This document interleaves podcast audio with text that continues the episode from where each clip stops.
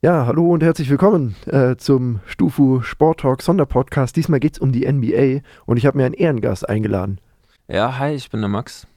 Grüße, ich bin der Mirko und wir wollen angesichts der sich dem Ende entgegenneigenden Regular Season der NBA ein bisschen drauf schauen, was da denn zurzeit so los ist. Ursprünglich wollten wir das zum All-Star-Weekend machen, aber das Problem war dann diverse Corona-Infektionen und Verdachtsfälle in unseren äh, Reihen, in unseren lichten Reihen. Jetzt ist es endlich soweit, aber wir dachten uns, solange es vor den Playoffs kommt, ist alles im Lot. Richtig, genau. Ja, fangen wir doch gleich mal an. Wie sieht es denn momentan so aus in der Tabelle und was ist denn so passiert, zum Beispiel an der Trade Deadline? Ja, Trade Deadline, da ähm, ist natürlich ganz, ganz klarer Punkt. Der Philly Trade mit den Nets. Äh, sicher wahrscheinlich die meisten mitbekommen, die sich für Basketball interessieren. Äh, ben Simmons zu den Nets und James Harden zu Philly. Genau. Hat sich ja schon länger angebahnt, dass sich bei den Nets irgendwas tun würde. Und nachdem für Kyrie Irving schwierig sein wird, Abnehmer zu finden, solange er sich nicht impfen lässt und in der Hälfte der Stadien nicht spielen darf, ja, war es eigentlich abzusehen, dass es James Harden trifft, der in der Riege der Nets irgendwie nie so richtig Fuß gefasst hat. Nee, nicht wirklich. Man hat es auch am Ende schon gemerkt, dass es wieder so ein bisschen so ein Superstar-Ding war. Leider so ein Trend, der sich entwickelt hat in den letzten Jahren. Dass Superstars versuchen, sich irgendwie rauszuforcen. Das hat bei James Harden auch so gewirkt, lustlos und hat er dann Rückenprobleme gehabt, aber dann bei Philly im Warm-up die Stepbacks genommen. Also Rückenprobleme hätte ich auch, wenn ich so eine Wampe vor mir herschieben würde, wie er teilweise. also, Richtig. Gerade wenn man sich anschaut, wie seine Zeit in Houston zu Ende gegangen ist, das war ja auch alles andere als rühmlich, wo er teilweise als so ein Pommes-Bomber angelaufen kam. Das war schon krass. Und er hat ja auch so inzwischen diesen Ruf weg, ein bisschen zu gerne feiern zu gehen, ein bisschen zu gerne sich gehen zu lassen. Und wenn es dann natürlich auch sportlich nicht so läuft, wie er sich das vorstellt, dann nimmt das ruckzuck unschöne Ausmaße an. Jetzt ist er weg und dafür bei Philly gelandet. Was denkst du, wird es jetzt für beide Beteiligten besser? Weil bei Simmons war es ja auch so ein bisschen, ich will nicht mehr für Philly spielen, nö, nö, nö. Ja, also ich sag mal so, äh, für Philly hat sich ja schon gezeigt, ähm, dass sich der Trade gelohnt hat. Also Harden hat sich super eingegliedert, legt äh, 23, 8 und 10 auf im Schnitt. Im Pick and Roll sind die zwei, also was willst du mehr? Du hast einen Ballhändler, der sich selber einen Wurf kreieren kann, aber auch extrem gut passen kann und einen Big Man, der auch beides kann eigentlich. Ja, der auch von draußen relativ sicher wirft. Richtig. Und es ist natürlich jetzt ein zusätzliches Ding, wo du bei Simmons genau wusstest, von draußen, selbst wenn er wirft, er trifft halt maximal irgendwie einen, jeden fünften Wurf. Ja. Und jetzt hast du halt James Harden, der sich den Wurf erstens viel besser selber kreiert und dann mit zwei Schritten nach hinten oder lass es auch mal vier sein, solange es die Refs nicht sehen, dann, dann knallt er dir das Ding halt um die Ohren. So, und das macht sie halt wesentlich schlechter ausrechenbar, würde ich jetzt mal von fernab diagnostizieren. Ja, für Philly war es natürlich, also wenn man sich das auch nochmal anschaut, generell einfach ein super Trade, weil sie für Ben Simmons, der hat ja eh nicht mehr gespielt, also sie haben eigentlich für nichts, gut Seth Curry und äh, noch ein paar äh, andere Spieler und Picks, haben sie eigentlich James Harden bekommen. Ja, klar. Wie du sagst, er wollte ja eh nicht mehr für Philly spielen und da war ja schon lange im Raum, wo geht's jetzt hin. Aber auch krass, dass der Trade tatsächlich durchgewunken wurde. Da haben ja schon viele gemeint, äh, dass sie dagegen eigentlich mehr oder weniger auf die Barrikaden gehen wollen würden. Ja, der Trade selber war schon relativ überraschend. Also mich hat es auch überrascht, dass ich das mitbekommen habe. Aber im Endeffekt macht er schon, wenn man sich es auf dem Papier anschaut, viel Sinn. Jetzt ist natürlich die Frage, wann jetzt Ben Sim Simmons wieder bei den Nets starten kann, weil eigentlich wollte er fit sein bis zum nächsten Spiel gegen die äh, 76ers, was glaube ich am 10.3. ist, bin mir nicht sicher. Und ja, der ist jetzt dafür aber auch nicht geklärt. Deswegen, ähm, er möchte aber in der Halle sein. Er würde aber in der Halle sein, hat er gesagt. Und möchte ich die Buhrufe äh, gönnen, anscheinend. Ja, er, er, will sich das abholen.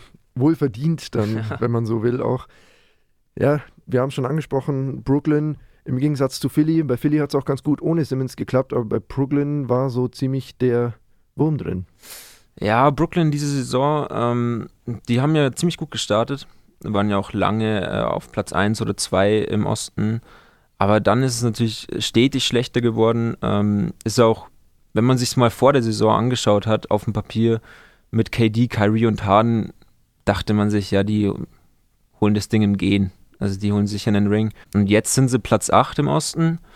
Und da läuft eben einiges nicht so gut. Äh, beispielsweise kann ja Kyrie, wie schon gesagt, die Hälfte der Spiele nicht spielen. Wegen dem Covid-Mandate in New York. Ja, vor allen Dingen die Heimspiele, ja. Mindestens ja. die Hälfte und andere Staaten haben ja ähnliche Regeln. Richtig. Zum Beispiel äh, Toronto. Toronto eben. Was ja auch ein Problem für die, äh, fürs Play-In-Tournament werden könnte. Wenn sie da aufeinander treffen, dann könnte Kyrie gar nicht spielen. Und dann hatten sie natürlich auch noch Verletzungspech hier mit Joe Harris zum Beispiel, ähm, der jetzt Season-Ending Ankle Surgery bekommt. Also bei dem, der wird auch nicht mehr kommen in, äh, in den Playoffs. Und generell war sie auch, also KD war ja auch verletzt diese Saison wieder, hatte so kleinere Dinge. Die haben sich einfach nie wirklich eingespielt und da ist nie wirklich eine Teamchemie zusammengekommen bei den Nets. Und das ist auch immer noch nicht so ganz der Fall. Ja, man kann ja auch ein bisschen konstatieren, finde ich, dass das bei James Harden auch so ein bisschen Muster ist. Überall, wo er hinkommt, läuft es auf Dauer jetzt nicht so. Vor allen Dingen, wenn er meint, irgendwie persönlich sich in den Vordergrund stellen zu müssen. Ja, das stimmt. Ähm, wobei ich aber sagen muss, also bevor Harden ja bei den Nets war, war er ja wirklich so dieser einsame Scorer, der irgendwie 40 Punkte im Spiel auflegt und seine Stepback-Dreier and One alle hittet. Und bei den Nets, das hat mir dann richtig gut gefallen, wie er dann wirklich zum Playmaker geworden ist und äh, auch viele Pässe gespielt hat und sowas er war ja jetzt noch nicht bei so vielen Teams, also OKC, Rockets und jetzt die Nets und jetzt eben bei Philly, wo er ja eigentlich hin wollte, äh, bevor er zu den Nets ist. Deswegen, ähm, vielleicht klappt es ja bei Philly mit Beat. Ja, aber nochmal auf Brooklyn bezogen. Sie haben sich ja auch fernab von den drei richtigen Superstars noch viele große Namen mit reingeholt, wenn man äh, Lamarcus Aldridge liest oder eben Blake Griffin zum Beispiel, bei denen man ja Klar, sie haben nicht mehr so performt wie jetzt vielleicht noch vor vier, fünf Jahren, aber die Namen an und für sich stehen schon für gute Stats und zum Teil auch große Show. Ja, das stimmt natürlich. Und äh, vor allem bei Blake Griffin fand ich es schade, dass er jetzt trotzdem so schwach spielt, sage ich mal, weil er ja doch ähm, am Anfang bei den Nets ziemlich gut reingestartet ist und mal wieder ein paar Dunks gemacht hat, die er ja bei den Pistons vorher so mehr oder weniger verweigert hat. Ja. Ähm, und auch ein paar gute Plays gemacht hat, also Playmaking auch gezeigt hat. Aber das ist jetzt, jetzt ist er ja gar nicht mehr in der Rotation. Ja, da hört man relativ wenig bei ihm. Es war ein vielversprechender Start, wie du gesagt hast, nachdem es bei Detroit am Ende gar nicht, gar nichts mehr war eigentlich, hat dann doch seiner spektakulären Spielweise irgendwann Tribut zollen, zahlen müssen, zollen müssen, nach 32 Jahren, die er jetzt auf dem Buckel hat. Aber ja, hat vielversprechend angefangen und dann war es doch nicht so das Gelbe vom Ei. Denkst du, dass Brooklyn jetzt noch ein bisschen Aufwind kriegen könnte, dadurch, dass sie zum Beispiel auch Eckpfeiler für die Bank jetzt nachverpflichtet haben, wie zum Beispiel, du hast ihn vorhin schon angesprochen, Seth Curry? Ähm, also ich muss sagen, Seth Curry hat mir richtig gut gefallen, dass sie sich, äh, dass sie den noch geholt haben im Trade mit Ben Simmons und äh, Philly eben. Aber ich bin mir ehrlich gesagt nicht so sicher, ob das in den Playoffs noch was wird, weil eben die Teamchemie, die ich schon besprochen habe. Und ähm, die Defensive stimmt halt auch einfach nicht. Die Offensive ist super, sie haben das beste Offensivrating in der Liga, aber in der Defensive sind sie halt nur auf Rang 18 und lassen eben viel zu viele Punkte zu, viel zu viele Turnover. Mhm. Sind sie auf Rang 28 bei den Turnovern und das äh, spiegelt sich dann natürlich schon in der Chemie der Mannschaft wieder. Wenn man sich das Spiel mal anschaut äh, vom Wochenende in Boston, das war natürlich das hat richtig gut ausgesehen von den Celtics, aber eben nicht äh, von den Nets. Da hat halt KD wieder rumgeballert.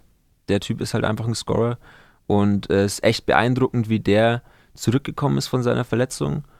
Aber ich sage jetzt mal, Playmaking-mäßig ist leider relativ wenig gegangen und ich glaube nicht, dass es für, für die Nets möglich sein wird, wie letzte Saison, dass KD sie da ähm, durch, die, durch die Playoffs trägt. Denkst du, dass es vielleicht insofern nochmal ganz gut war, dass sie einen Guard geholt haben, der ein bisschen besser auf den Ball aufpasst mit äh, Dragic? Ja, das Signing habe ich auch gut verstanden. Das ist ja auch kein schlechter Werfer, sage ich mal, also auch gut für Spacing und hat natürlich auch schon ein bisschen Playoff-Erfahrung mit den Miami Heat gesammelt, 2019, 2020. Deswegen glaube ich, hilft er ihnen schon mal äh, schon noch, aber wir haben eben bloß noch 15 bis 20 Spiele in dieser Saison. Das heißt, ob sich da noch so viel Zeit bleibt, bis er sich einlebt da und bis da wirklich mhm. die Teamchemie zwischen allen stimmt. Das war ich zu bezweifeln.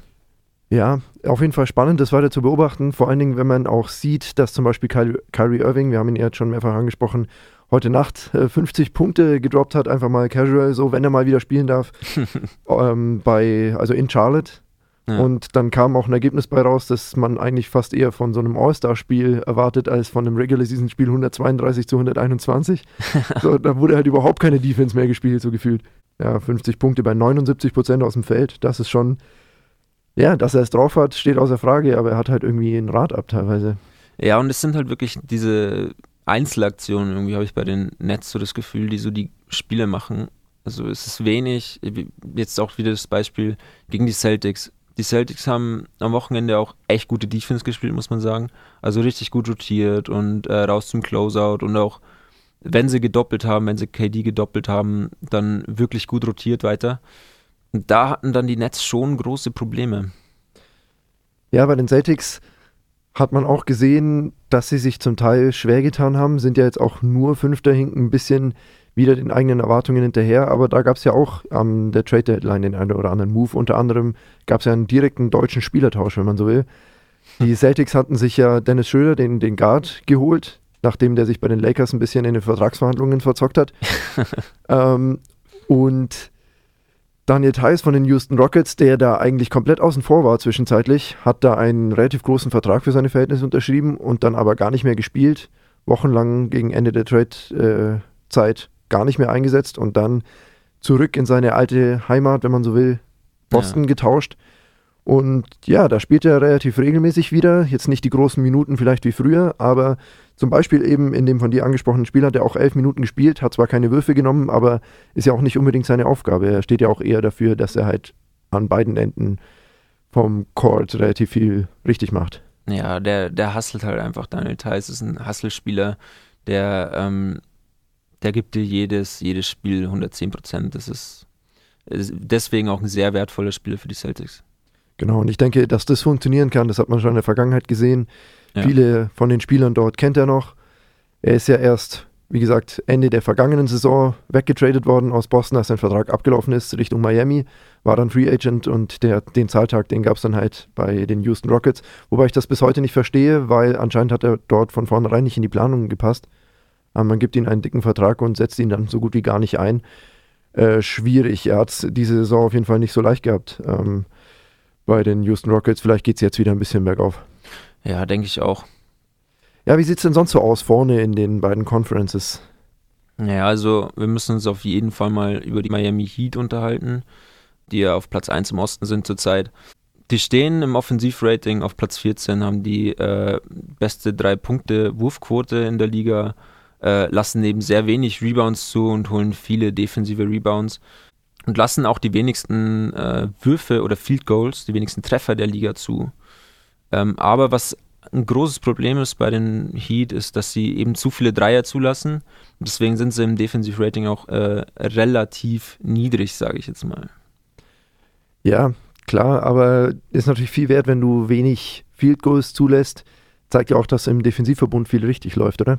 Ja, das stimmt. Und vor allem, wenn du halt so einen so Motor in deiner Mannschaft hast wie äh, Jimmy Butler, dann der halt wirklich alle mitnimmt, ähm, der alle nochmal äh, noch ein bisschen motiviert, dann äh, musst du defensiv eigentlich was reißen. Hättest du gedacht, dass Kyle Lowry nochmal so gut spielt? Ja, also er legt ja 13, 5 und 8 auf. Das hat er ja schon immer so, er war ja nie so der, der große, größte Scorer, sag ich mal, eher Playmaker. Und das macht er natürlich auch bei den Heat und der passt ja auch einfach richtig gut rein. Ja, da wurden schon gute Moves gemacht. Ich bin am meisten überrascht, ähm, dass sie sich das Teamgefüge nicht zerschossen haben, wenn man sich zum Beispiel so einen Stinkstiefel wie Oladipo reinholt. Ja, das stimmt. Du hast aber dann halt auch ähm, wirklich in dieser Heat-Culture, die halt da wirklich auch eben durch äh, Jimmy Butler ausgelebt wird, du hast halt da schon auch einen ziemlich großen sag jetzt mal, Zusammenschluss im Team, Zusammenhalt. Ich sag jetzt mal, Bam Adebayo und Butler und Tyler Hero waren alle drei zusammen äh, in der Bubble, zusammen in den Playoffs, wo sie es bis in die Finals geschafft haben. Ähm, und ich meine, Tyler Hero, der legt ja diese Saison auch super Zahlen auf. Der hat jetzt erst gegen die Rockets wieder 31 gemacht ähm, und steht bei 31, 5 und 4. Also von dem kann man auf jeden Fall noch mehr erwarten. Ja, denke ich auch. Vor allen Dingen ist er auch noch äh, recht jung mit seinen 22 Jahren und vor allen Dingen schon als sehr, sehr zuverlässiger Scorer in Erscheinung getreten, was ihm ja viele am Anfang nicht so zugetraut hätten, das direkt so gut in der besten Liga der Welt umzusetzen. Ja, aber muss man sagen, da hat er wirklich die, die Hater alle ähm, geschascht, wie man so schön sagt. Ähm, wenn man sich mal anschaut, der hat ja auch in den Playoffs schon wichtige Dreier und sowas genommen und äh, war wirklich klatsch, muss man sagen. Vor allen Dingen bei ihm ist halt auch zu erkennen, dass er sich jedes Jahr zurzeit noch ein bisschen steigert. Nicht nur was Minuten angeht, sondern auch was die Field Goal Quote angeht, was die Rebounds angeht, was die Punkte angeht. Also er kontinuierlich in fast allen Kategorien geht es ein bisschen rauf. Ähm, ist schon beeindruckend. Also hätte ich ihm so auch nicht zugetraut. Ich meine, der ist Jahrgang 2000. Wenn man sich aber mal überlegt, ähm, dass der Typ jetzt schon äh, Frontrunner für Six Man of the Year ist, ist es nochmal ein bisschen krasser. Ja, ja, definitiv. Ja, wir haben es angesprochen. Die Milwaukee Bucks sind an dritter Stelle im Osten. Was fällt dir als erstes zu denen ein? Wenn man Milwaukee Bucks sagt, muss man gleichzeitig Janis Antetokounmpo sagen. Und äh, der spielt diese Saison genauso gut wie in den letzten Saisons, liegt jetzt 29, 12 und 6 auf, äh, wirft 55% aus dem Feld und 31% von 3, was ja für seine Verhältnisse wirklich gut ist. Und spielt wieder sehr gute Defense diese Saison. Ist ja deswegen auch Frontrunner für den Defensive Player of the Year. Und ja, das zeigt sich eben, wirklich diese Stärke, die Janis da mitbringt, zeigt sich auch äh, in den Stats des Teams, sind das zweitbeste äh, offensive Team, werfen von draußen stark, ähm, machen auch im Schnitt die meisten Punkte, äh, die drittmeisten Punkte in der Liga. Und Janis hat jetzt erst wieder gegen die Thunder 41 gemacht, deswegen. Ja, da ist halt schon aber auch viel, sehr viel Last auf seinen Schultern, denke ich mir bei Milwaukee immer. Wenn es bei ihm nicht funktioniert, dann ist auch erstmal lange nichts da. Ja, man muss sagen, er hat natürlich trotzdem mit äh, Chris Middleton einen soliden, also in der Kategorie soliden Backup.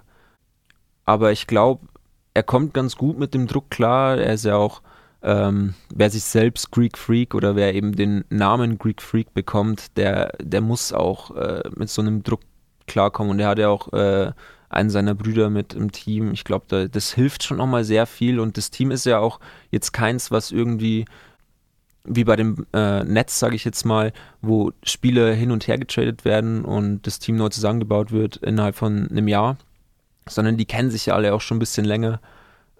Deswegen glaube ich, ist da die Teamchemie und die stärken sich gegenseitig auch. Was traust du ihnen zu als amtierender Champion? Wie weit geht's? Ja, bei den Bucks muss ich sagen, ähm, die sind, äh, den traue ich zusammen mit Philly aus dem Osten tatsächlich am meisten zu, sogar noch mehr als äh, den Heat weil halt einfach da die Star Power bei den, bei den, bei Philly und bei, äh, bei den Bucks noch ein bisschen größer ist. Ich glaube tatsächlich, dass, äh, dass die Bucks auch gegen Philly, wenn es gut läuft, äh, in den äh, Conference Finals dann spielen werden. Okay, was haben wir sonst noch so für Teams im Osten? An vier sind Chicago, an fünf Boston. Ähm, da hat man sich, glaube ich, auch wieder ein bisschen mehr erhofft, aber man gilt ja seit eigentlich einigen Saisons immer so als ein bisschen Geheimfavorit. Und so für ganz vorne reicht es eigentlich nie in Boston. Ja, das ist ein bisschen, es gab ja diese Saison, gab es ja auch viel Drama. Wirklich zum, also so viel Drama gab es noch nie, zumindest äh, solange ich mich daran erinnern kann. Wer jetzt äh, wie viele Würfe nimmt und du hast halt einfach auch mit Jalen Brown und mit Jason Tatum zwei sehr ähm, ballaffine Spieler, die viel mit dem Ball machen, die viel Würfe selbst kreieren. Äh, hast dann aber auch mit Marcus Smart einen, der dann auch mal so dagegen schnauzt, sage ich jetzt mal, und seine Meinung sagt und so ein tougherer Spieler, so ein tougherer Spieler ist. Ich glaube, dass es diese Saison so ein bisschen, also ich habe das Gefühl, dass es diese Saison ein bisschen besser machen. Aber ich glaube auch nicht, dass sie sich da irgendwie noch äh, in den Playoffs irgendwie da weit kommen können. Also du denkst nicht, dass da jetzt nochmal irgendwie der Turnaround kommt nach diesen Edition. So ein paar Moves haben sie ja gemacht zur Deadline. Glaube ich ehrlich gesagt nicht. Ich glaube auch, dass es diese Saison wieder so, ein, so eine klassische Saison wird, wo halt wirklich die, die ersten drei in jeder oder ersten vier sogar vielleicht noch in jeder Conference da wirklich was zu sagen haben, wenn es dann um den Ring geht. Okay. Ja, Gut, dann sind wir eigentlich im Osten beinahe durch, würde ich sagen. Oder hast du noch zu irgendeinem Team was auf dem Zettel? Ja, die Bulls, die sind für mich diese Saison auch so ein bisschen so ein, waren am Anfang zumindest so ein Geheimfavorit. Äh, es hat sich ja mittlerweile ein bisschen gelegt, auch wegen äh, Injuries leider, was ja jetzt mit, äh, mit Alex Caruso und äh, Lonzo Ball war. Äh, aber wenn man sich mal das Team anschaut, das ist eigentlich schon ein ziemlich geiles Team, was die in Chicago wieder haben mit, äh, mit Lonzo Ball, Alex Caruso, ähm, DeMar DeRozan, richtig. Äh, Zach Levine darf man auch nicht vergessen. Ja, das war ja auch so ein ähm, Move aus der Offseason, als sie DeMar DeRozan nochmal einen relativ dicken Vertrag gegeben haben und viele, viele Experten sich vor Beginn der Saison einig waren, das könnte der schlechteste Move von allen gewesen sein. Und jetzt äh, zockt er nochmal richtig auf, auf seine alten Tage. Mit, nimmt im Schnitt 36 Minuten, also quasi mehr oder weniger das ganze Spiel. Also das schon, hättest du gedacht, dass das nochmal so läuft für den, ja, nicht, nicht alten Mann, aber du weißt, was ich meine? Also ich sag mal so, er war ja vorher schon immer eigentlich ein, ein, purer Scorer, der halt dann aus der Mitteldistanz ballert und das macht er jetzt auch wieder. Aber dass er wirklich so gut äh, da bei den, bei den Bulls, vor allem neben Zach Levine, der ja auch ein äh, Spieler ist, der viel den Ball hat, sage ich jetzt mal, dass er da so gut funktioniert, das habe ich auch nicht gedacht. Man muss ja sehen, er hat wirklich jetzt in dieser Saison Höchstwerte in seiner Karriere in Punkten und ja, Field Goals zum Beispiel. Das ist ja nach seiner, weiß ich nicht, 16. Saison oder so oder, oder 15. Lass mal kurz gucken, ob das hier irgendwo steht. 12. Aber immerhin. Hm. So, er ist jetzt 32 und spielt jetzt seine beste Saison. Das ist schon bemerkenswert, finde ich, und trägt, glaube ich, auch viel dazu bei, dass die Bulls momentan da stehen, wo sie stehen. Gut, dann hätten wir die Bulls auch abgehakt. Schauen wir doch mal in den Westen. Da sind die Phoenix Suns also nicht nur im Westen, sondern generell über die ganze Liga eigentlich momentan das Maß aller Dinge. Sie haben eine ja, Win-Percentage von 80 Prozent. Ja, 52 Spiele schon gewonnen, nur 13 verloren. Die sind aber auch wirklich, ähm, nachdem ich glaube, 1, 1 zu 3 standen sie am Anfang der Saison und jetzt haben sie halt richtig aufgedreht. Also wirklich danach ist es einfach nur noch bergauf gegangen. Sind auch sehr effektiv aus dem Feld. Ähm, machen auch die, äh, haben auch die zweitmeisten Treffer und die zweitbeste Field Goal Percentage der Liga. Also da sieht es top aus. Genau, Chris Paul auch wieder ein Vielspieler, auch wieder gute Stats, aber jetzt ist er verletzt. Richtig, ja, jetzt hat er sich verletzt am Daumen. Ähm, hat aber vorher, wie du schon sagst, äh, Vielspieler, hat auch sehr gute Zahlen aufgelegt, 15, 5 und 11. Äh, ist natürlich schon ein wichtiger Spieler für die Suns, genau wie Devin Booker. Und da fand ich es um, umso interessanter. Am Wochenende haben beide nicht gespielt. Und ähm, die Suns haben ja das Rückspiel der Finals, kann man sagen, von letztem Jahr ähm, gegen die Bucks gespielt. Und die Suns waren wirklich, sie haben zwar verloren, aber haben wirklich gut gegengehalten. Also wirklich nur im letzten Viertel sind sie mit elf Punkten dann outscored worden. Vorher war es eigentlich ziemlich ausgeglichen und sie haben auch wirklich super Defense gespielt, hatten eben das Problem, dass Booker wegen ähm, den Covid-Protokolls raus war. Aber ansonsten ist es eben wirklich das, was mich bei den Suns auch so fasziniert, ist, dass die wirklich so deep sind. Die haben wirklich zehn Spieler dabei, die dir wirklich zehn Punkte pro Spiel geben. Und das ist natürlich schon eine richtig gute Qualität, wenn du so einen breiten Kader hast ähm, wo dann das Spacing auch so gut ist, dass du, äh, dass jeder trifft. Ja klar, du hast es angesprochen. Ich habe gerade mal die Statistik äh, offen von den Suns und es sind tatsächlich 2, 4, 6, 8, ja mehr oder weniger 10, wenn man Shamet noch dazu nehmen will, 11 Spieler, die im, zumindest im hohen einstelligen Bereich treffen. Und das ist ja eine ganz tiefe Bank, wie du sagst. Wer allerdings hinter den Erwartungen zurückbleibt, ist natürlich Biombo. Von dem hat man sich, glaube ich, ein bisschen mehr erwartet.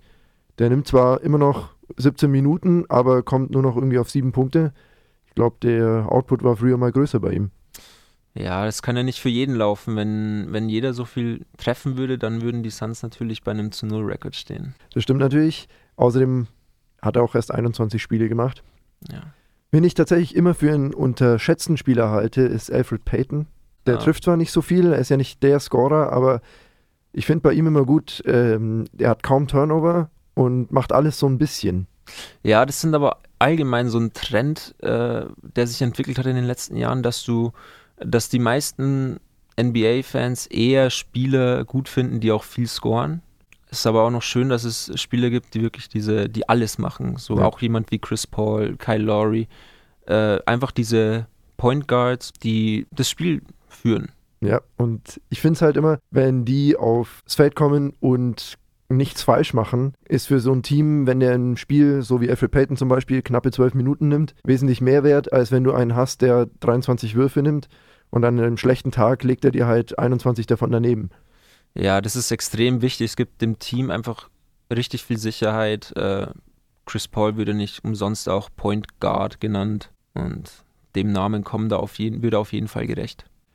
Genau, schauen wir mal zu den Memphis Grizzlies. Ähm, ich hätte nicht erwartet, dass die auf Rang 2 stehen im Westen. Ich auch nicht. Noch dazu, dass Jamo Rand diese Saison 28, 6 und 7 auflegt. Der hat sich ganz klar gesteigert zur letzten Saison.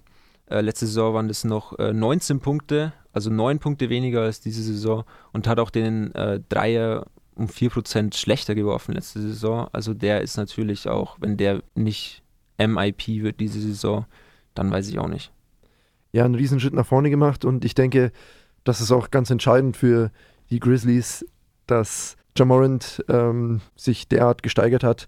Sonst würde es bei denen wahrscheinlich auch nicht so rosig aussehen, meiner Meinung nach, weil der Kader lässt die großen Namen größtenteils vermissen. Das stimmt zwar, aber du hast halt trotzdem die Spiele, die du hast, sind Leistungsträger. Zum Beispiel Dylan Brooks, der 19-3 und 2 auflegt, Desmond Bain, der 18-4 und 3 auflegt, Wer meiner Meinung nach ein bisschen zurückbleibt, ist äh, Jaron Jackson Jr. Von dem habe ich ein bisschen mehr erwartet, weil es ja letzte Saison mehr oder weniger so eine Ja Morant und Jackson Jr. Show war. Der hat letzte Saison 14 pro Spiel aufgelegt, diese Saison nur 16. Also da hätte ich schon so 18, 19 oder so erwartet. Ähm, ist aber auch erst 22 Jahre alt, also von dem wird sicher auch noch mehr kommen. Gut, was traust du ihnen zu, den Grizzlies? Denkst du, es geht jetzt noch eine ganze Weile so weiter oder glaubst du, gerade weil auch viele von den Leistungsträgern jetzt noch nicht die allergrößte Erfahrung haben, dass dann in den Playoffs relativ schnell Schluss ist? Ja, wie du schon sagst, äh, ich glaube, an der Erfahrung wird es dann hapern du brauchst halt einfach für die Playoffs Spieler, zumindest ein paar, die da schon Erfahrung haben und das haben die Grizzlies wirklich nicht. Das ist ein junges Team, eben mit Ja Morant, der halt einfach erst 22 Jahre alt ist auch. Das, wenn man sich das mal auf der Zunge zergehen lässt, was der mit seinen 22 Jahren schon macht, der ist jung, der ist athletisch, der bringt dir Highlights, aber in den Playoffs hat er halt noch nicht so viel Erfahrung. Ja, und auch die anderen vier Spieler, die, die mit die meisten Minuten nehmen, das sind ja zum Beispiel Brooks und Bain, du hast die schon genannt, oder halt auch Clark oder Melton, die sind ja auch alle nur 24, 25, 26. Und tatsächlich auch kamen die ja vorher nicht von Teams, die jetzt in den Playoffs die deepen Runs hatten. Es ist wahrscheinlich eine Saison, die so ein bisschen Grundlage für die darauffolgenden Saisons wird, wo du halt mal in die Playoffs reinschnupperst, vielleicht sogar in die zweite Runde kommst. Ich würde es ihnen auf jeden Fall zutrauen, in die zweite Runde zu kommen. Ob sie darüber hinauskommen, wird äh, schwierig, einfach wegen der Erfahrung, aber es wird, wie schon gesagt, eine Grundlage einfach werden. Ja, ich denke, ganz viel hängt davon ab, ob diese Spieler ihre momentanen Leistungen auch in Playoff-Basketball ummünzen können. Ja. Weil da wird es halt schon nochmal ein bisschen schwerer, wird ein bisschen besser noch verteidigt, ein bisschen körperlicher. Und gerade bei den jungen Spielern, denke ich mir, hängt ganz viel davon ab, ob sie es auch aufs Parkett bringen, wenn es dann um die Wurst geht. Ja, wenn man es mal ein bisschen vergleicht mit dem Miami Heat und Tyler Hero vor zwei Jahren, da war er ja auch erst 20 und hat trotzdem schon gut geworfen, schon gut geballert. Die hatten aber halt auch äh, einen Udonis Haslem oder eben einen Jimmy Butler, die halt schon ein bisschen Erfahrung hatten. Und zum Teil auch schon Meisterschaften geholt. Richtig, und das haben halt die Grizzlies leider weniger. Wenn man sich das momentane Roster ansieht, dann sind die zwei ältesten Steven Adams und Kyle Anderson mit beide 28 Jahren. Das ist kein einziger über 30. Boah, das, das, das wusste ich zum Beispiel gar nicht. Das ist krass. Aber ich finde das immer sehr spannend, weil gerade bei solchen Teams, wenn sie es in der ersten Runde irgendwie schaffen, mit ein bisschen Hassel durchzukommen, dann entwickelt sich da auch oft eine Eigendynamik und dann ist ganz, ganz spannend zu gucken, was da passiert. Und ähm, ja, ich denke, da kann sehr viel noch ähm, passieren in diesem, Ka also nicht im Kader, aber du weißt, was ich meine. Die Mannschaft kann sich selber, glaube ich, auch noch ein Stück weit pushen. Gerade bei jüngeren Spielern sieht man ja immer wieder, dass die dann überperformen. Und dann mal schauen, was dann noch drin ist. Ich glaube, das können wir von Ja Morant auf jeden Fall erwarten, dass der überperformen wird. Ja, die Golden State Warriors ähm, sind dann Folgen auf drei im Osten, äh, im Westen. Also ich hätte auch nicht gedacht, dass sie diese Saison schon wieder so gut dastehen. Vor allen Dingen, weil sie auch lange auf Thompson verzichten mussten und auch Andrew Wiggins viel, viel ausgefallen ist.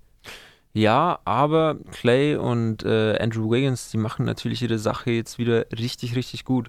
Clay Thompson 17, 4 und 3 bei 41 Prozent aus dem Feld und 36 von 3. Der wirft halt einfach auch extrem viel, also macht es schon Sinn. Und Andrew Wiggins auch 17, 4 und 2, äh, 47 Prozent aus dem Feld, sogar 41 von 3. Und man merkt auch einfach bei Andrew Wiggins, der fühlt sich da wohl bei den, bei den Warriors. Der wird da gut mit eingenommen würde auch sagen, dass Steve Kerr einfach ein Coach ist. Wenn du nicht wirklich ein absoluter Volltrottel bist, dann kommst du mit dem super klar. Deswegen wundert mich es dann, wenn ich so im Nachhinein sehe, nicht, dass sie wirklich so gut sind, auch mit Jordan Poole, der super Zahlen auflegt. Und dann hast du halt einfach noch einen Steph Curry und einen Draymond Green, die dir natürlich Playmaking-mäßig, Draymond Green natürlich für andere und Steph Curry wissen wir ja alle, was der machen kann. Ja klar, und vor allen Dingen, da ist wieder dieser Faktor Erfahrung ganz groß. Die haben schon Meisterschaften zu einem großen Teil. Die sind erfahren, die wissen, wie es geht, wie man es macht.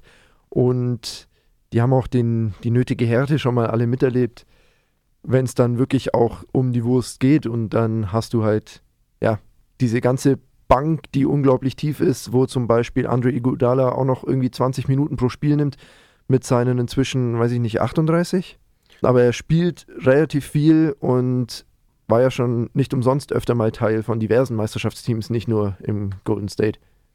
Ja, richtig. Und es ist halt einfach bei Golden State, wenn man sich die Mischung anschaut, du hast Steph Curry, Draymond Green, Iguodala, die halt wirklich die älteren Spieler sind, die aber immer noch, zumindest Green und äh, Curry, richtige Leistungsträger sind. Und dann hast du halt junge Spieler wie Jordan Poole zum Beispiel, denen du da viel beibringen kannst und mit denen du dann auch in den Playoffs ganz deep gehen kannst. Ja, vor allen Dingen finde ich Otto Porter Jr. interessant, weil er eigentlich doch gar nicht mehr so jung ist, aber ich glaube, von seiner gesamten Karriere hat man sich ihm immer ein bisschen mehr erwartet und jetzt bei Golden State bin ich echt gespannt, wie weit es jetzt vielleicht noch gehen kann. Gut, was haben wir denn im Westen sonst noch so? Auf 4 ist Utah, auf 5 ist Dallas und auf 6 sind die Denver Nuggets. Richtig, ja. Von den Nuggets muss ich sagen, finde ich es ein bisschen schade. Die hatten auch einfach Verletzungspech, ne? Klar, definitiv. Man hat ja auch in der letzten Saison gesehen, was möglich wäre, wenn man mal in den Playoffs mehr oder weniger vollzählig ist. Ja. Und ja, Nikola Jokic brauchen wir nicht reden, Ausnahmespieler, der ja. auch so ziemlich alles macht auf dem, auf dem Court und wahrscheinlich wie kaum ein anderer Big Man die Bälle verteilt. Ja. Aber ja, bei, äh, auf 5 Dallas Finde ich interessant. Maxi Kleber seit Jahren Konstante, nimmt wieder viele Minuten, auch wenn es jetzt scoringmäßig dieses Jahr nicht so gut aussieht, aber er scheint immer noch ein wichtiger Faktor zu sein. Ja, hat natürlich jetzt auch ein bisschen mehr Platz durch den äh, Porzingis Trade.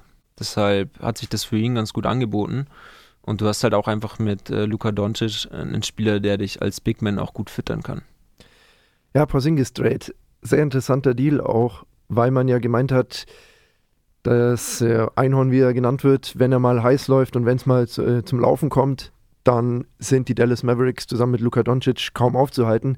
Man hat sich dieser Vision lange hingegeben, aber irgendwann hat man jetzt die Reißleine gezogen, weil es nie so richtig geklappt hat. Was hältst du davon? Ja, ich verstehe es, weil er schon Spiele hatte, äh, die natürlich extrem gut waren. Es war ja auch bei den Knicks schon so. Aber er hat halt leider einfach die Konstanz nicht, die du als äh, wirklicher Superstar dann auch brauchst. Denkst du, die Dallas Mavericks haben sich in Bezug auf diese Saison schon einen Gefallen getan oder eher auf langfristige Sicht mit seinem großen Vertrag auch? Ja, mit Spencer Dinwiddie haben sie natürlich jetzt einen äh, richtig guten Point Guard wieder geholt.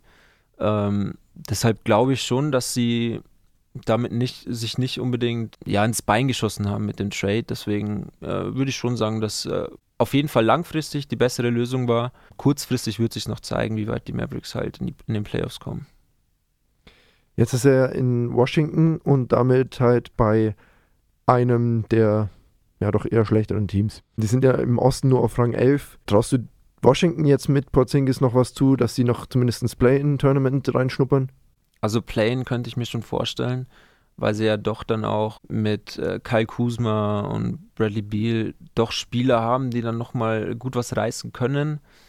Äh, ist jetzt halt die Frage, wie schnell sich Porzingis da eingliedern kann. Hab bis jetzt erst ein Spiel gemacht. Mal gucken, wie viele es noch werden und wie es mit ihm weitergeht, fand ich auch äh, ziemlich spannend. Gut, dann hätten wir jetzt mal die Top-Teams so durchgegangen. Ähm, ich finde es auch immer ganz interessant zu gucken, was die anderen deutschen Spieler so machen. Und man muss leider ja sagen, dass viele von ihnen zurzeit bei Mannschaften spielen, bei denen es überhaupt nicht läuft. Ja, allen voran natürlich die Wagner-Brüder mhm. bei den Orlando Magic. Ich weiß gar nicht, wann die ihren letzten oder haben die überhaupt schon den Titel? Deswegen. Gute Frage, keine Ahnung.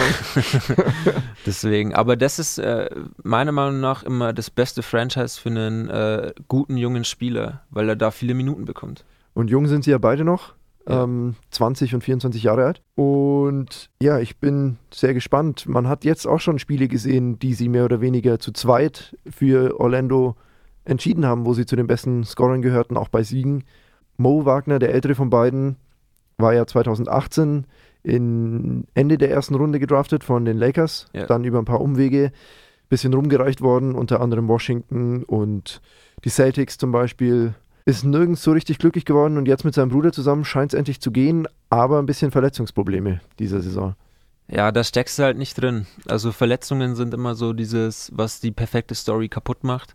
Äh, ich glaube aber auch, dass die zwei zusammen, die Wagner-Brüder, also von der Chemie her stimmt es natürlich. Und ich glaube schon, dass sich die auch gegenseitig pushen, wenn man sich mal anschaut, was, was Mo da teilweise immer für Trash Talk gegen Luka Doncic macht, obwohl ja Mo Wagner jetzt eigentlich nicht in der äh, Position ist, um unbedingt viel Trash Talk zu machen. Er bietet theoretisch eine große Angriffsfläche, aber ja, er hat immer wieder in seinen Leistungen, er ist sehr konstant, finde ich, und er hat in seinen Leistungen halt immer wieder Ausreißer nach oben. Und wie du sagst, ich glaube, es ist für beide ganz gut, äh, für Franz Wagner, dass er direkt in der NBA ein bisschen erfahrenen Ansprechpartner hat, ja. zu dem er halt auch wahrscheinlich, denke ich zumindest, eine gute Beziehung hat. Und für Mo die komfortable Situation, dass Orlando mit ihm wahrscheinlich ein bisschen glimpflicher umgeht wie mit jedem anderen Spieler, weil er halt der große Bruder von ihrem angehenden Star ist. Richtig, ja, da hast du recht. Und ich muss auch sagen, Franz Wagner bin ich wirklich gespannt auf seine Entwicklung der hat ja wirklich schon krasse Spiele gezeigt, wo er mhm. einfach nur geballert hat und Punkte gemacht hat. Vor allen Dingen auch mit guten Wurfquoten. Er ist erst 20 Jahre alt, er ist ein Rookie und auch teilweise wird er im äh, Rennen um den Rookie of the Year ein bisschen mit reingebracht, weil er halt doch aus dieser Klasse momentan mit am besten performt. Ja, aktuell glaube ich Platz 4. Du kommst halt aber leider in der Klasse an Evan Mobley nicht ran. Ja klar, aber trotzdem, dass da überhaupt mal ein Deutscher genannt wird, ähm, das stimmt hätte natürlich. ich jetzt so vor drei Jahren noch nicht gedacht. Das ist wahrscheinlich seit, ich weiß nicht, ob er irgendwann auf Dirk Nowitzki-Level kommt, aber seit Dirk Nowitzki wieder ein... Das größte deutsche Talent. Richtig. Ja, denke ich mir auch. Ich finde es auch ganz interessant, dass die beiden Brüder sehr ähnliche Wege gegangen sind, aus Berlin ans College, hm. Michigan und dann eben beide in der ersten Runde gedraftet. Gab es in Deutschland wahrscheinlich so vorher auch noch nie ja. dass zwei Brüder beide in der ersten Runde gedraftet wurden. Ich weiß gar nicht, ob jemals schon Brüder gedraftet wurden. Es ist wahrscheinlich so wie mit allen Dingen, wenn du Geschwistern, äh, Geschwister hast, wenn du zur selben Schule oder so gehst und du holst dir dann immer Tipps davon äh, von deinem Bruder oder von deiner Schwester ab. So, ja. das wird dasselbe hier sein und das hat ja für Franz Wagner auch super funktioniert. Ja, und er trifft fast 50 Prozent aus dem Feld. Also 47, wenn ich mich nicht täusche. Und das als Forward ist schon nicht so schlecht. Ja, also kann man schon mal machen, durchaus Hut ab. Schade, wie wir schon gesagt haben, dass Orlando halt zu den schlechtesten Teams der Liga gehört. Nur 24-prozentige Win-Percentage. Ja. Sehr, sehr weit entfernt von den Playoffs. Aber wie du sagst, kann auch ein Vorteil sein. Viele Minuten. Orlando ist mehr oder weniger darauf gezwungen, äh, Mo und Franz viel Spielzeit zu geben. Und tut den beiden offensichtlich gut. Was haben wir denn sonst noch so? Wir haben es vorher schon angesprochen. Daniel Theiss und Dennis Schröder haben die Teams getauscht. Schröder bei den Celtics angefangen, zu einem relativ niedrigen Gehalt für seine vergangenen Leistungen in den letzten Jahren und einen richtig guten Start hingelegt. Da erinnere ich mich noch gut an Interviews, wo er gemeint hat, haha, schaut an, ihr zahlt Westbrook so viel und, und ich spiele gut bei den, bei den Celtics, nachdem er sich ja selber bei den Lakers ein bisschen verzockt hat. Ja, ich glaube auch, dass es äh, im Nachhinein natürlich für die Lakers besser gewesen wäre, wenn sie ihm den Vertrag gegeben hätten. Vor allen Dingen, ah. wenn man sieht, was sie für Westbrook alles aufgegeben haben.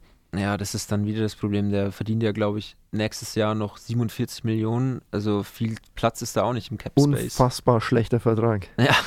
Unfassbar schlecht. Allein, dass der schon dreimal getradet wurde, ist ein kleines Wunder. Ja, das stimmt. das stimmt. Aber und der Name Westbrook zieht halt doch immer wieder.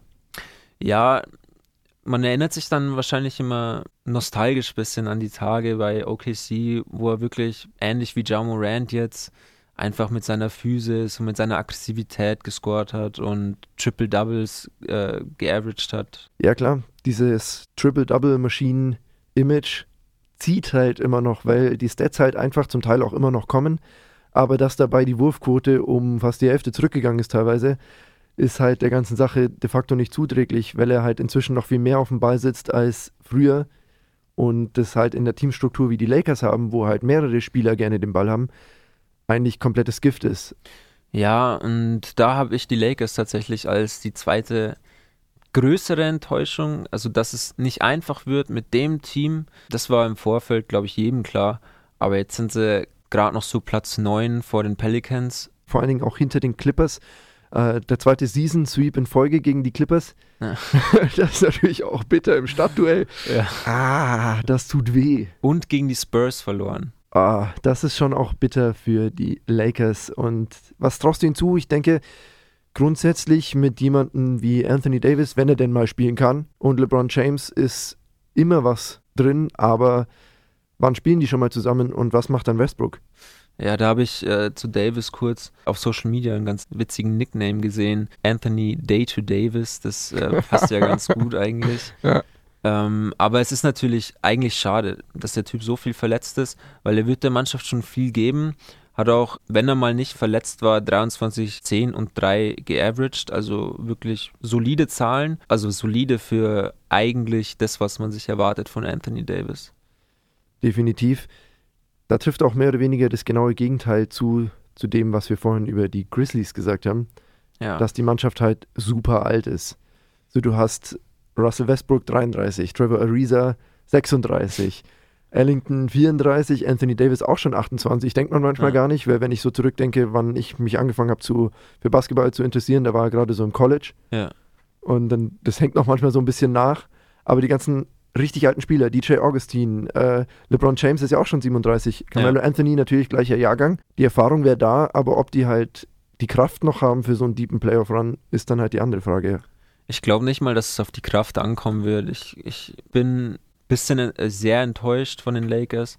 Ich bin nämlich auch eigentlich Lakers-Fan, seit äh, äh, seitdem sie Lonzo Ball gedraftet haben damals, weil ich den schon ziemlich geil fand und der ja auch äh, jetzt bei Chicago ziemlich geil ist. Aber die haben einfach kein gutes Teamklima. Das fängt äh, mit den schlechten Leistungen an, die dann natürlich so ein Team wie äh, die Lakers, wenn du halt in LA bist, überall Kameras und so, ist klar, dass es nochmal ein bisschen krasser ist. Und du musst halt sagen, dass LeBron, auch wenn er gute Zahlen auflegt, nicht viel für die Teamchemie tut, wenn er nicht seine Rotations läuft oder überhaupt zur Defense zurückläuft. Ja klar, er spielt halt inzwischen auch viel das, was er muss, um noch gut dazustehen und nicht das, was er muss, um dem Team gut zu tun. Ja, das stimmt. Auf der anderen Seite muss man aber auch sagen, dass äh, die Lakers viele Spiele ohne LeBron einfach niemals gewinnen da muss LeBron auch schon mal dann 61 droppen dass sie ein Spiel wieder gewinnen. Äh, das ist halt irgendwie, irgendwie passt es da vorne und hinten nicht. Das hat vor der Saison haben das schon viele Leute bemängelt, dass einfach zu viele Spieler dabei sind, die halt, wie du schon gesagt hast, viel den Ball haben wollen eigentlich, dass das mit Westbrook und mit LeBron eigentlich nicht so hinhauen sollte. Und jetzt bewahrheitet sich das.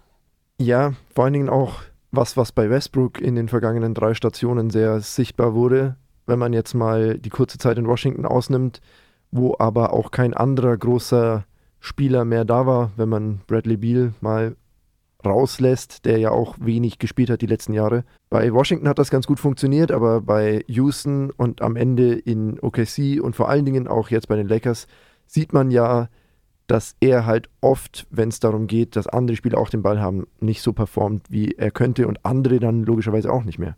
Ja, Westbrook hat eigentlich schon immer am besten funktioniert. Jetzt mal vielleicht ausgenommen die äh, ganz jungen Jahre bei OKC mit Harden und mit KD noch. Äh, aber dann hat er eigentlich immer am besten funktioniert, wenn er wirklich der Superstar war und er viel den Ball hatte. Genau, ich finde bei den Lakers ja schlechte Mischung und ist auch immer ein schlechtes Zeichen, wenn teilweise diese ganzen ja, Nicklichkeiten von den Spielern öffentlich nach außen getragen werden. Ähm, gab es ja Interviews, wo Davies indirekt gegen Westbrook schießt und dann gab es äh, das Interview zurück von Westbrook und andere Spieler von anderen Teams machen sich von außen drüber lustig. Ich meine, dass da irgendwas hinten vorne nicht passt, das ist ja auf den ersten Blick schon erkennbar irgendwie. Ja, zum einen das und du hast dann halt auch einfach in der Social Media Landschaft, äh, wo sich so viel über die Lakers auch lustig gemacht wird mittlerweile, das zieht ein Team dann auch nochmal runter. Ich habe jetzt äh, letztens erst wieder ein Interview von Westbrook gesehen, wo er gesagt hat, er möchte gar nicht mehr, dass seine oder seine Familie möchte gar nicht mehr zum, zu den Spielen kommen. Seine Kinder will, will er nicht mehr mitbringen, weil halt er einfach nur noch beleidigt wird, äh, Westbrook und alles. Und das ist natürlich schon schwierig dann für jemanden, der sich in der Mannschaft neu einbringen muss. Definitiv. Ja, ich würde sagen, genug über die Showtime Lakers, die genügend Showtime bieten, aber nicht auf dem Court unbedingt. äh, wir haben schon angesprochen, die letzten x Spiele gefühlt gegen die Clippers alle verloren. Und bei den Clippers gibt es ja auch einen Deutschen mit Isaiah Hartenstein. Richtig, genau. Auch er ziemliches, äh, eine ziemliche Journey hinter sich, äh, viele Teams mitgemacht, Cleveland unter anderem wo nie irgendwie so richtig Fuß gefasst und jetzt auf einmal bei den Clippers scheint es ganz gut zu funktionieren. Er nimmt, glaube ich, 17 Minuten im Schnitt, ist Career High und auch vom Field Goal Percentage äh, sieht er momentan ganz gut aus, 64 Prozent. Ja, also bei den Clippers äh, hat er sich ja mehr oder weniger so ein bisschen reingehasselt, ähm, so im Vorfeld in der Preseason. Dass der jetzt kein Spieler wird, der dir irgendwie 20 pro Spiel gibt oder so, das ist natürlich klar, wenn er eben auch nur 17 Minuten spielt, ist ja für ihn richtig gut, aber er macht seine Sachen solide, eigentlich wie die meisten deutschen Spieler, die eigentlich ihre Sachen einfach nur gut machen, Maxi Kleber, Daniel Theiss, das sind einfach gute All-Around-Spieler, die einfach hasseln. Ja, und vor allen Dingen auch bei Hartenstein gilt, gerade gegen die kleineren Teams kriegt er dann auch oft mal mehr Minuten und zahlt es meistens mit Leistung zurück. Dann hat er in seinen Stats oftmals Leistungsausbrüche nach oben, wo man sich denkt, ähm, er rechtfertigt halt auch seine Einsatzminuten. Klar ähm, muss man dann auch mit einberechnen, dass er gerade gegen die kleineren Teams halt mehr Minuten macht und gegen die größeren dann halt verhältnismäßig weniger hat. Aber das ist ja bei solchen Rollenspielern auch relativ normal. Aber er kommt auf knapp acht äh, Punkte pro Spiel äh, hat relativ wenig Turnover, macht relativ vieles richtig und ich habe das Gefühl, er ruft langsam das Potenzial ab, was er halt früher schon oft hatte. Und dann bleibt eigentlich nur noch ein deutscher Spieler übrig, äh, Isaac Bonga. Bei dem läuft es überhaupt nicht so, seitdem er in Toronto gelandet ist. Hat erst 14 Spiele diese Saison gemacht. Ja, es ist immer schwierig, wenn man zu einem neuen Team kommt und sich halt eben nicht gut einlebt. Kommt eben darauf an, woran es liegt. Ich habe jetzt von ihm nicht viel äh, mitbekommen, tatsächlich. Aber das ist natürlich dann immer schwierig. Ja, er war ja auch in Washington und äh, davor bei den Lakers und eigentlich noch nie der Spieler für die großen Stats. Was ihn halt auszeichnet als Guard ist halt, dass er groß ist und trotzdem sehr schnell. Ja. Aber 2,3 Meter drei ist er, glaube ich. Aber trotzdem, dass er es bei Toronto so schlecht laufen würde, 14 Spiele nur. Ich glaube, wenn er spielt, nur knappe fünf Minuten, irgendwie nicht mal einen Punkt pro Spiel ist halt schon relativ traurig. Mal gucken, wie lange man ihn noch in der NBA sieht, wenn es jetzt da nicht langsam ein bisschen wieder bergauf geht. Zumal die Raptors ja eigentlich kein Team sind, ist jetzt alles zerlegt. Man könnte jetzt meinen, so, die sind im gesicherten Mittelfeld. Da wäre vielleicht die eine oder andere Minute mehr schon drin. Ja, muss ich sagen, finde ich auch sehr interessant, diesen Downfall von den Raptors, nachdem sie äh, einen Ring geholt haben ja. und danach ging ja wirklich gar nichts mehr. Ja klar, aber man muss ja auch klar sehen, Laurie weg, DeRozan weg, Kawhi Leonard weg. So, wo, wo soll es noch herkommen? Ja, richtig. Klar, du hast äh, noch diverse Spieler, die eigentlich auch liefern könnten, wenn man sich jetzt anschaut. Ja, Siakam. Äh, Fred Van Fleet ja. oder Siakam, genau. Siakam gerade auch mit seinem großen Vertrag. Hat man, als man ihm gegeben hat, ein bisschen drauf gewettet, dass die Entwicklung so weitergeht. Ist jetzt nicht so aufgegangen und jetzt guckt man halt ein bisschen in die Röhre. Ja, dann haben wir die deutschen Spiele auch abgehakt. Was gibt es noch so zu sagen? Das Oster-Weekend war erst vor kurzem. Hast du das ein bisschen verfolgt? Ich habe es ein bisschen verfolgt, ja. Ich habe mir auch das äh, All-Star-Game angeschaut. Curry natürlich 50 gedroppt, LeBron nimmt den entscheidenden ähm, Midrange-Wurf. Also es war eigentlich das perfekte All-Star-Game, könnte man fast sagen. Ich fand es auch ziemlich geil, dass äh, gerade Curry so viel gescored hat und dann All-Star-Game MVP geworden ist, nachdem er bei den, nachdem er und Draymond Green bei den Ansagen am Anfang auch schon ordentlich ausgebucht worden sind. äh, natürlich in Cleveland. Deswegen war das schon ganz geil. Ähm, was hältst du denn vom Dunk-Contest? Äh, viele sprechen ihm ja inzwischen die Daseinsberechtigung ab, weil man sagt, solche Performances wie Vince Carter, wann war es 2000, wird es nie wieder geben. Aber es gibt ja immer mal wieder so Jahrgänge, die dann nach oben ausreißen. Ja, ich glaube, das letzte Mal, wo es richtig krass war, war auch wirklich äh, Aaron Gordon und Zach Levine. Es ist leider nicht mehr so krass, wie es mal war. Ich glaube auch, also meiner Meinung nach war auch der Dunk Contest äh, das schlechteste am All-Star Weekend. Die Skills Challenge war zum Beispiel richtig cool, also die fand ich richtig interessant. Ja, und der Dreier-Contest hat halt Carl Anthony Towns äh, gezeigt, dass er zumindest der beste Big Man Spot-Up-Shooter ist. Klar. Obi Toppin hat äh, den Slam Dunk Contest gewonnen. Ja. Tatsächlich habe ich den Namen wohl noch nie gehört. Nicht? Nee, ich habe die Knicks überhaupt nicht verfolgt. Ja. Und irgendwie Obi Toppin ging vollkommen an mir vorbei die letzten Jahre.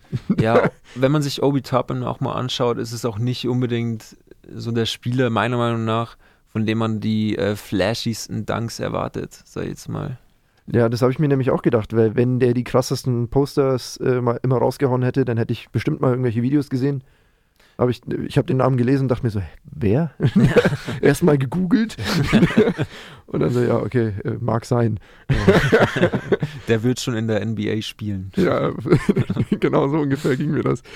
Gut, was denkst du, fernab vom All-Star Weekend, wer holt sich dieses Jahr die Awards? Die Awards, ich habe es ja vorhin schon mal angesprochen. Ähm, Jan ist es ja weit vorne im Defensive Player of the Year Race und den sehe ich da auch ganz vorne. Der holt im Schnitt 10 defensive Rebounds, einen Block und einen Steal im Spiel und ist halt einfach sehr konstant und sehr beweglich für seine Größe. Also der kann auch mal am Perimeter verteidigen. Und das, obwohl, du hast es vorhin angesprochen, die Bucks ja so ein eigentlich relativ schlechtes Defensive Rating haben. Ja, da ist wahrscheinlich dann Janis noch so der, der so ein bisschen das Ganze Der rausreißt. letzte Anker, ja. Ja. Du hast es ja gemeint, äh, sie lassen sehr viele Dreier zu. Ähm, da kann man ja auch äh, Janis eigentlich nicht ausnehmen. Denkst du, es könnte so der letzte Stolperstein für ihn sein, dass er diesen Award nicht holt? Ist möglich, aber wenn man sich die anderen Spieler mal anschaut, du hast natürlich noch Rudy Gobert, der noch äh, mit drin ist, der aber auch ziemlich weit abgerutscht ist. Ich bin mir nicht sicher tatsächlich, ob da nochmal irgendwas anbrennen wird, weil halt Janis auch einfach, er hat halt auch einfach den Namen, muss man dazu sagen, und die, die Reputation, dass er ein guter Defensivspieler Ja ist. klar, er hat es ja auch schon mal gewonnen 2020 Richtig. und auch äh, Season MVP, Finals MVP letztes Jahr. Ja. Klar, der Name macht dann schon viel aus, denke ich auch. Was wäre dein Tipp für Six Man of the Year? Habe ich ja vorhin auch schon angesprochen mal. Ähm, da sehe ich äh, Tyler Hero, der ja wirklich unglaublich gute Zahlen auflegt und von der Bank äh, extrem gut scored. Gut, da würde ich so mitgehen. Ähm, Most Improved hast du vorhin auch schon mal angesprochen gehabt. Ja, ich glaube, da stimmt mir auch jeder zu, dass es Ja Morant eigentlich sein muss. Äh, wie schon, Riesenschritt nach vorne, ja. ja, wie ich schon vorhin gesagt, letzte Saison noch 19 Punkte geaveraged, diese Saison 28. Ähm, er wirft von drei einfach besser äh, und auch generell vom Feld wirft er jetzt 50 Prozent. Mhm. War diese Saison das erste Mal All-Star, deswegen. Ja, und der unerwartete Teamerfolg gibt ihm ja auch recht, muss man ja Richtig. dazu sagen. Er ruft gefühlt das erste Mal das Potenzial ab, weshalb man damals in seiner Draft-Class diskutiert hat, wer an eins weggeht und wer nicht. Ja. Ähm, ich weiß noch, wie wir hier saßen, der Yannick Wiemers, ja, als er noch Teil des Studentenfunk war, Gott habe ihn in Wien selig, wir Grüße gehen raus. Da habe ich mir mit ihm eine kleine Diskussion geliefert. Aber ja, ich finde das durchaus sehr spannend, was Jamarant dieses Jahr so abliefert. Was haben wir noch? Deine Meinung zum Rookie of the Year? Da sieht wahrscheinlich auch, sehen wahrscheinlich auch die meisten Ivan Mobley vorne. Ja. Legt 15, 8 und 3 auf und ist halt einfach defensiv und spielerisch schon so gereift für sein Alter, hat fast zwei Blocks pro Spiel. Ja, ich glaube, das ist ziemlich klar, wer das wird. Ja, was du vorhin schon angesprochen hast, äh, bei Ja Morant, der Teamerfolg, der gibt ja leider ähm, Nikola Jokic nicht so recht im MVP-Race. Was sagst du da dazu? Ja, er wird es, denke ich, nicht werden dieses Jahr, allein schon, weil Denver eben ein bisschen hinterherhängt. Was natürlich auch viel mit den Verletzungen zu tun hat. Aber dass er es verdient hat und dass er den Award gewinnen kann, hat er schon gezeigt. Ich denke aber, dieses Mal wird es eher nicht werden. Was ist dein größter Tipp? Für mich wäre es tatsächlich aktuell Joel Embiid. Ähm, ich schwanke noch ein bisschen zwischen Janis und Embiid, aber wenn man jetzt mal überlegt, Janis holt halt dann den Defensive Player of the Year Award, dann holt halt Embiid den MVP Award. Und man muss auch sagen, zumindest wirkt es auf mich so, dass Embiid offensiv zumindest äh, das vollere Paket hat, weil er auch von außen nicht schlecht wirft und ähm, auch aus der Mittel Mitteldistanz ziemlich treffsicher ist. Und MVP, wenn wir ehrlich sind, ist halt auch einfach ein Award, der eher an offensiv starke Spieler geht. Ja, definitiv. Es gibt ja auch keinen Offensive Player of the Year, sondern nur einen Defensive Player of the Year. Das hat schon seinen, seinen Grund, denke ich. Richtig. genau. Dann schauen wir jetzt nochmal äh, kurz auf die Playoffs. Was ist denn deine Meisterschaftsprognose und für wen denkst du, wird es überraschend früh zu Ende sein? Das ist dieses Jahr tatsächlich, finde ich, relativ schwer zu sagen. Äh, du hast natürlich im Westen äh, drei Mannschaften mit den Suns, den Grizzlies und den Warriors, die äh, alle dazu fähig sind, einen deepen Playoff-Run zu machen. Die Grizzlies jetzt vielleicht weniger, wie wir schon drüber gesprochen haben, eben weil sie so jung sind. Fehlende Erfahrung, ja. Ähm, ich glaube tatsächlich, dass die Suns im Westen mit am tiefsten gehen können. Sie haben es ja so letzte Saison schon gemacht. Mhm. Und äh, ja, im Osten entweder Philly oder die Bucks. Und wenn ich dann ganz vorne sehe, da würde ich, glaube ich, die Suns, ich glaube, ich sehe die Suns ganz vorne. Ja, würde ich tatsächlich auch mitgehen. Wer weiß, was gewesen wäre, wenn äh, Chris Paul im Finale nicht mehr oder weniger angeschlagen hätte spielen müssen am Ende. Sie haben ja auch schon 2-0 geführt. Ich denke, nochmal werden sie sich so ein Ding nicht leisten. Da werden jetzt die entscheidenden Erfahrungspunkte nochmal oben drauf gekommen sein. Ich traue ihnen dieses Jahr auch relativ viel zu, zumal sie inzwischen ja noch ein geschlosseneres Bild, noch eine konstantere Leistung zeigen, wie es jetzt letzte Saison der Fall war.